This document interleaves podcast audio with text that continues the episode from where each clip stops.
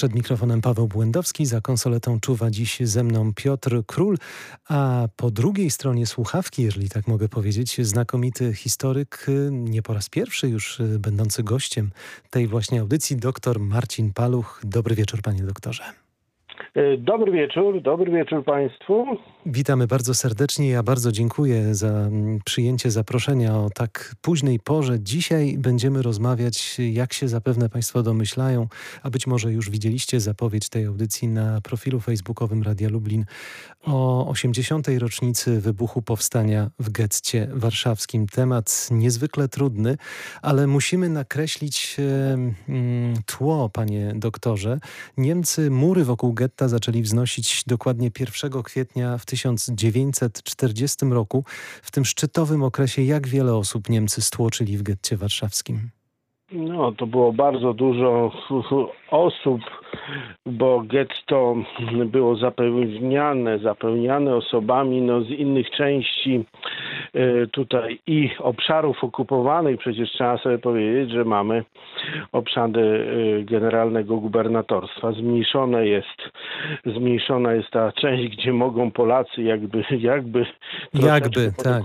jakby, jakby, a tym bardziej, e, tym bardziej Żydzi, Żydów się stłacza w różnych gettach, bo to trzeba sobie powiedzieć, że getta są budowane w różnych miastach, mhm. E, e, w różnych miastach generalnego gubernatorstwa i są większe i mniejsze. E, w mniejszych miasteczkach też są. Warto patrzeć, my tu będziemy popularyzować tą historię, mamy taką stronę warstwy pamięci. Warto o tej stronie patrzeć, tam każdy może znaleźć swoją własną miejscowość mhm. i tam będzie też element getta, gdzie będą też przedstawione, no, że było w takim miasteczku. Getto warszawskie, jedno z największych, około pół miliona stłoczonej ludności pod zarządem żydowskim, bo jest Judenrat, bo Żydzi pozwa Żydom pozwalają Niemcy. No to co pozwalają. Tak. Oni, są, e, oni są na usługach e, Niemców. No pozwala się im tworzyć taki zarząd, e, zarząd administracyjny. Tworzy się, no to co trzeba mówić, tworzy się policja też żydowska, hmm. raczej osławiona w bardziej negatywnym stopniu, w bardzo negatywnym stopniu i film Pianista, bardzo ładny film, trzeba o nim mówić, też pokazuje tą prawdę o tej policji żydowskiej, która no, wysługuje się Niemcom w sposób ogromny. E, o tym, o tym się mówi, o tym ludzie, którzy przeżyli gehennę Holokaustu, o tym wiedzieli, a więc z jednej strony Niemcy, to, to wszystko tworzą Niemcy, trzeba sobie powiedzieć. Właśnie, musimy to zaznaczyć. Niemiecka, mm -hmm. bo my teraz jest wiele dyskusji o tym, ale proszę Państwa, to wszystko stwarzają Niemcy. Przed wojną w Polsce żyje ogromna społeczność żydowska. E, e, są różne organizacje i społeczne, i polityczne. E, ja oczywiście tutaj bardziej patrzę na te organizacje prawicowe, narodowe. Warto powiedzieć, że Żydzi mają narodowców. Też mają mm. narodowców. Tak jak i Polacy mają narodowców, tak i Żydzi mają narodowców i mają narodowców, którzy się nazywają w społeczności takiej młodzieżowej to jest betar, mhm. a w takiej wyższej, jak już ten betar staje się wyżej, no to się tworzy taka słynna organizacja Irgun, która chce budować państwo, niepodległe państwo żydowskie w Palestynie. I Polacy mają w tym pomóc, władze polskie mają w tym pomóc. To jest obopólna, e, obopólny interes, obopólna zgoda. Czy to ogromne przeludnienie, panie doktorze, o którym pan wspomniał, że to blisko, pół, tak, blisko 500 tak. tysięcy tak. osób, czy to było też z góry zaplanowane przez Niemców, tak by siał tam, y, siano tam głód, było... siały się epidemie i tak dalej? Na początku, na początku to oczywiście nie.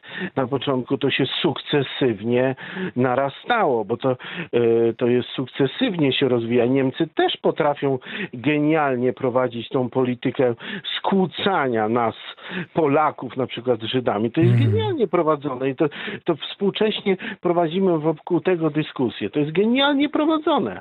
Y, Zamknięcie najpierw opaski, potem zamknięcie ludzi w getcie, potem zakaz wychodzenia. Stopniowe stygmatyzowanie. Mhm. Stygmatyzowanie. Oczywiście Polacy, to co wszyscy wiemy, y, Polacy, y, jeżeli by mogli pomóc Żydom, jeżeli by zobaczyli to Niemcy, byliby rozstrzelani.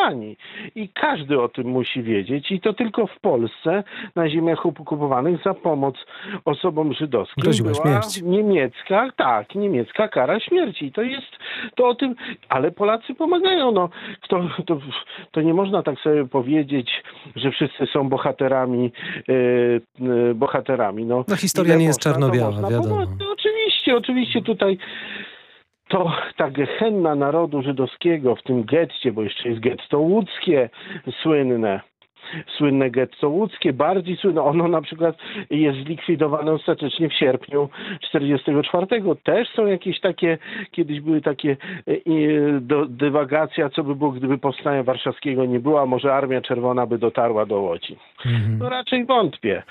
E, A więc e, są miasta bardziej lub mniej rozbudowane, gdzie te, gdzie te getta. Jest getto w Krakowie, no lista Schindlera na przykład. No Już tak. tak mówię filmowo, bo to Mhm. jest też przez obraz łatwiej nam to zobaczyć, bo mi historykowi to łatwiej może na początku przez książki, ale później popularyzowanie tej wiedzy no, przez film. Przez No film tak, ale ogólnie, panie doktorze, bardzo Tak. ciężko, bardzo ciężko jest to sobie wszystko Oczywiście. wyobrazić. Proszę nam powiedzieć, ile ludności żydowskiej pozostało, nie zostało jeszcze wywiezionej z getta w momencie, kiedy wybucha 19 kwietnia 1943 roku powstanie?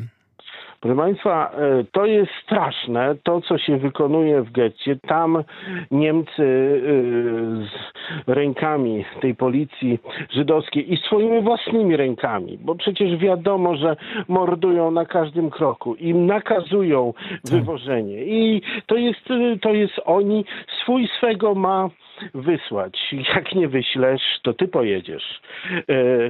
To też jest w tym kierunku. Więc co tu robić? Co tu Mhm. robić?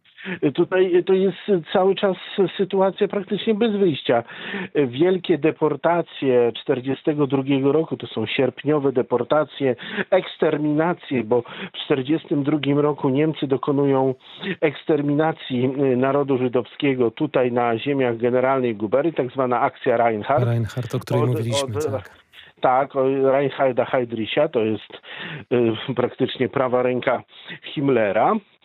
I y, gdy jest styczeń 43, zaczynają się pierwsze akcje, jak gdyby powiedzmy takie blokowania wejścia Niemców y, do getta i mamy kwiecień 43 rok, Mhm. to w getcie mamy około 60-50 tysięcy y, ludzi, no tych najbardziej zdrowych, tych najbardziej silnych, ci co mają siłę, tych młodych.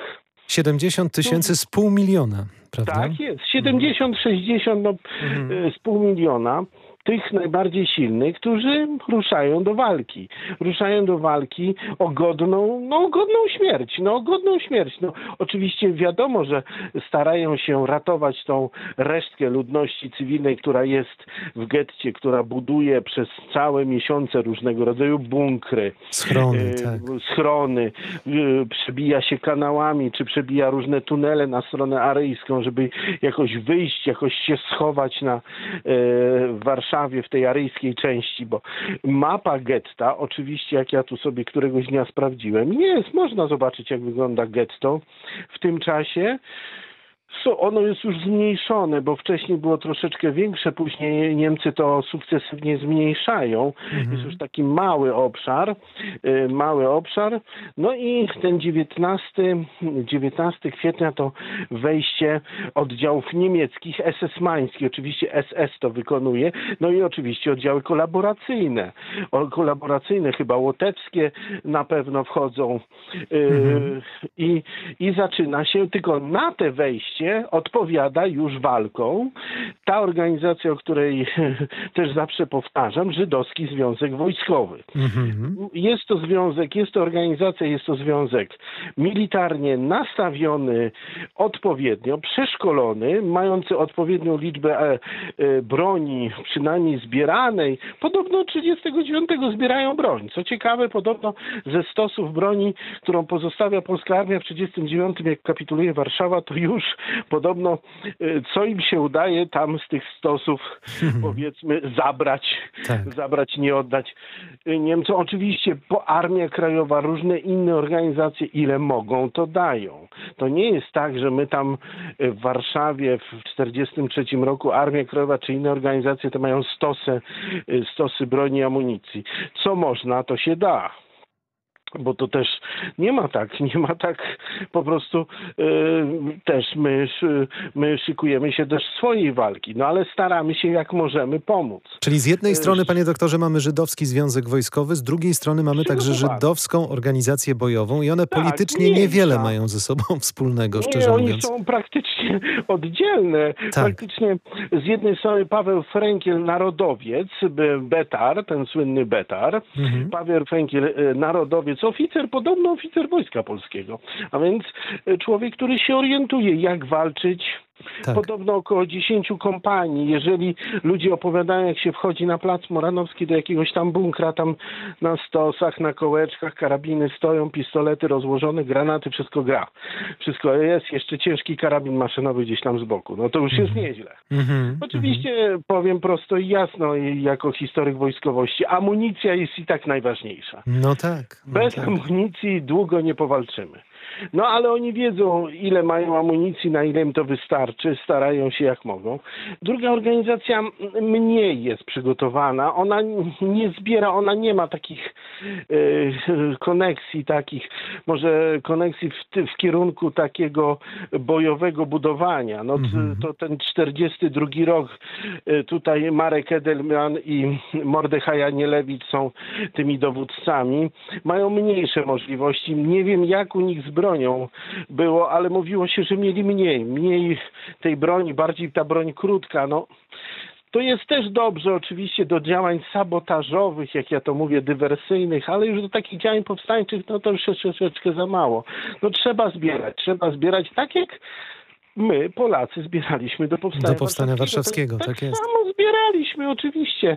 Zbieraliśmy, bo, nie, bo zrzuty nie dochodziły, czy dochodziły w jakich ilościach, bo byliśmy daleko a do Anglii czy od Włoch. A więc y, tak to wygląda i ta walka, ta wie, pierwsza walka podobno jest dla Niemców wielkim zaskoczeniem.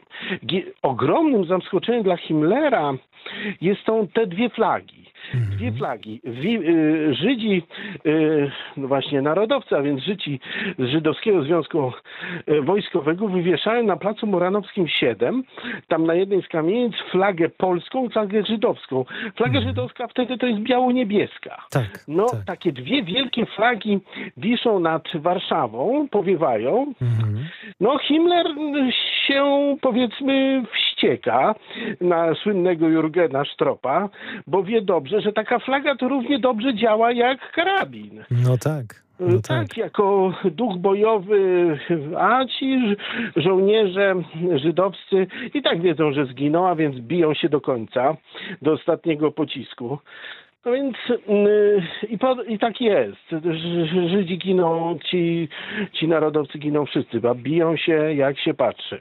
Tak, ale trzeba, biorąc pod uwagę tak naprawdę szanse, o których także pan doktor wspominał, no to, to no właśnie, ten brak szans, to i tak to powstanie trwa no, stosunkowo długo. Tak, y, to też jest potem, że możliwe, że schodzimy do takiej wewnętrznej działalności, wewnętrznej takiej walki podziemnej wewnątrz tego getta, że mhm. Niemcy, Niemcy wchodzą do getta, schodzimy z tej walki już powstańczej, chowamy się w bunkrach, możliwe, że no, działamy, że nocne walki patroli się prowadzą. Marek Edelman o tym pisał. Pytanie, czy to jego żob walczył, czy to Bejtar walczył. Bo -hmm. Marek Edelman o tym pisał tak. niejednokrotnie, że patrole, po nocy patrole wychodziły z bunkru, bo te bunkry były bardzo za, zakamuflowane. No nawet jak wszystkie kamienice zrujnujemy, no to nie wiadomo ile jeszcze jest pod jest, ziemią. Jest pod ziemią jeszcze tych bojowców. I tak może akurat jeszcze są, jest dostaw powietrza i ludzie się tam trzymają, a więc, a więc oni sukcesywnie muszą tą dzielnicę niszczyć, palić, no bo Niemcy ją palą, formalnie ją palą. Tak, budynek po budynku, kwartał tak, po kwartale. Tak, mhm.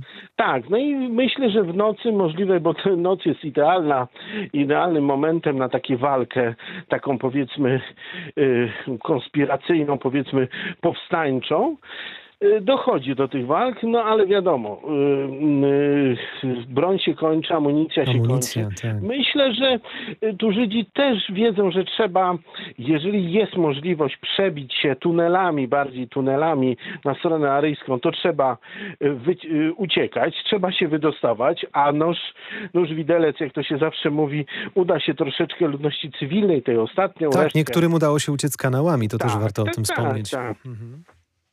Y, wychodzą, wychodzą właśnie na tą stronę aryjską, gdzieś się tam ukrywają. Wokół tego teraz jest taka, hmm, nie wiem, niepotrzebna, taka szukanie antagonizmów, mhm. Y, bo Żydzi, y, Żydzi walczą, wiedzą jaki, jaka jest sytuacja w, jaka jest na stronie aryjskiej. Tak. Wiedzą, że to jest ciężko im pomagać. To nie jest tak, że oni są całkowicie oderwani od rzeczywistości. Wiedzą, jak ciężko jest im pomagać, gdzie Polak za ich, jak zostanie, jak oni... To zginie on i cała jego rodzina. No i oni, i Polacy, i Żydzi. To, to oni też są, e, to też są świadomi tej sytuacji. Zresztą tego dowodzi też odezwa, panie doktorze, prawda? Odezwa tak. Żobu. Pol, Polacy, obywatele, żołnierze wolności wśród huku armat, z których armia niemiecka wali do naszych domów, do mieszkań naszych matek, dzieci i żon i tak dalej, i tak dalej. Toczy się walka o waszą i naszą wolność. Śmierć katom i oprawcom. No to jest odezwa, odezwa. Oczywiście tam, gdzie jest to przygotowane, bo przecież nie można tak sobie wyjść i szukać pomocy e, tak. gdzie nie bądź, bo to nic z tego nie wyjdzie. Musi być ta pomoc przygotowana. To każdy się boi w Polsce i w Polsce, w całej Polsce okupowanej. W całej Polsce okupowanej, a, a jak ja zawsze opowiadam, no ale jednak najwięcej drzewek w Yad Vashem to mamy my, Polacy. Mamy my, zdecydowanie. Warto tak, także wspomnieć, warto, tak, warto wspomnieć, tak. panie doktorze, także o odezwie generała Władysława Sikorskiego, bo często o tym się zapomina. On przemówił przez radio BBC i powiedział m.in. takie słowa. W połowie kwietnia Niemcy przystąpili do likwidacji getta warszawskiego, zamknęli resztki Żydów kordonem policji, wjechali do środka czołgami i prowadzą swe dzieło niszczycielskie. Od tego czasu walka trwa. Wybuchy bomb, strzały, pożary trwają dzień i noc. Tak, Dokonuje się największa zbrodnia w dziejach ludzkości. Wiemy, że pomagacie umęczonym Żydom jak możecie. Dziękuję wam, rodacy, w imieniu własnym i rządu. Proszę Was o udzielenie im wszelkiej pomocy w imieniu własnym i rządu. I, i teraz trzeba powiedzieć, Polacy w państwie podziemnym pomagają. Jan Karski jedzie na zachód, dociera tak. do Roosevelta, tłumaczy mu, a on nie, nie rozumie. Nie, nie dociera rozumie, to do niego. Nie dociera do niego. On ma, on ma, nie, no my ich postawimy po wojnie przed sądem. no też warto wspomnieć o samobójstwie Szmula Zygielbojma, tak prawda, jest, w Londynie. To, jest taki mhm. symboliczna taka, taka śmierć e, samobójcza, taki, e, taki symbol, no bo Zachód nic nie robi, no, no, no nic, no nic. Tak. No to, to, to się powtórzy teraz... w Powstaniu Warszawskim zresztą, no może nie do końca, ale... No nie, mhm. to już Powstanie Warszawskie, jak za rok będziemy opowiadać, to już jest też inna jak Polacy, Polakom też się utrudnia ze zrzutami e, latać, aż w końcu daje im się wolną rękę, bo będzie, bo dla Anglików jest to by było jeszcze gorsze, tak. gdyby im tak formalnie zakazali. Ale tutaj powiedzmy sobie otwarcie, e, Jan Karski i inni emisariusze i inne informacje były, docierały do, e, do Anglii, docierały do Stanów Zjednoczonych. E, dlaczego prezydent Bush jeszcze kilka lat temu przepraszał mm. za to, że do Auschwitz tory nigdy nie zostały zburzone przez lotnictwo amerykańskie. A zdjęcia były, nad... tak. Mhm. A zdjęcia były Auschwitz i zdjęcia są i więźniowie widzieli, jak wysoko nad nimi lecą całe eskadry amerykańskich samolotów, więc Proszę Państwa, Polacy w polskim państwie podziemnym pomagają ile mogą, ile mogą, a strach jest ogromny. No No, tak. Nikt nie chce ginąć. No, strach jest gigantyczny. To, to nie jest tak, takie proste wszystko. Takie, y, my tutaj z panem redaktorem wspaniale mówimy, no to nie jest, historia nie jest biało-czarna, jest szara. Szara, proszę Państwa, szara to jest nauka na pierwszym roku historii. No tak, i to jest bardzo dobra, to jest bardzo dobra Tak. konkluzja naszej rozmowy, panie doktorze. Musimy kończyć. Ogromnie dziękuję za Dziękuję to bardzo. wspomnienie powstania w getcie warszawskim. Moim Tak gościem w datowniku był doktor Marcin Paluch. Ja również państwu pięknie dziękuję. Paweł Błędowski. Program zrealizował Piotr Król.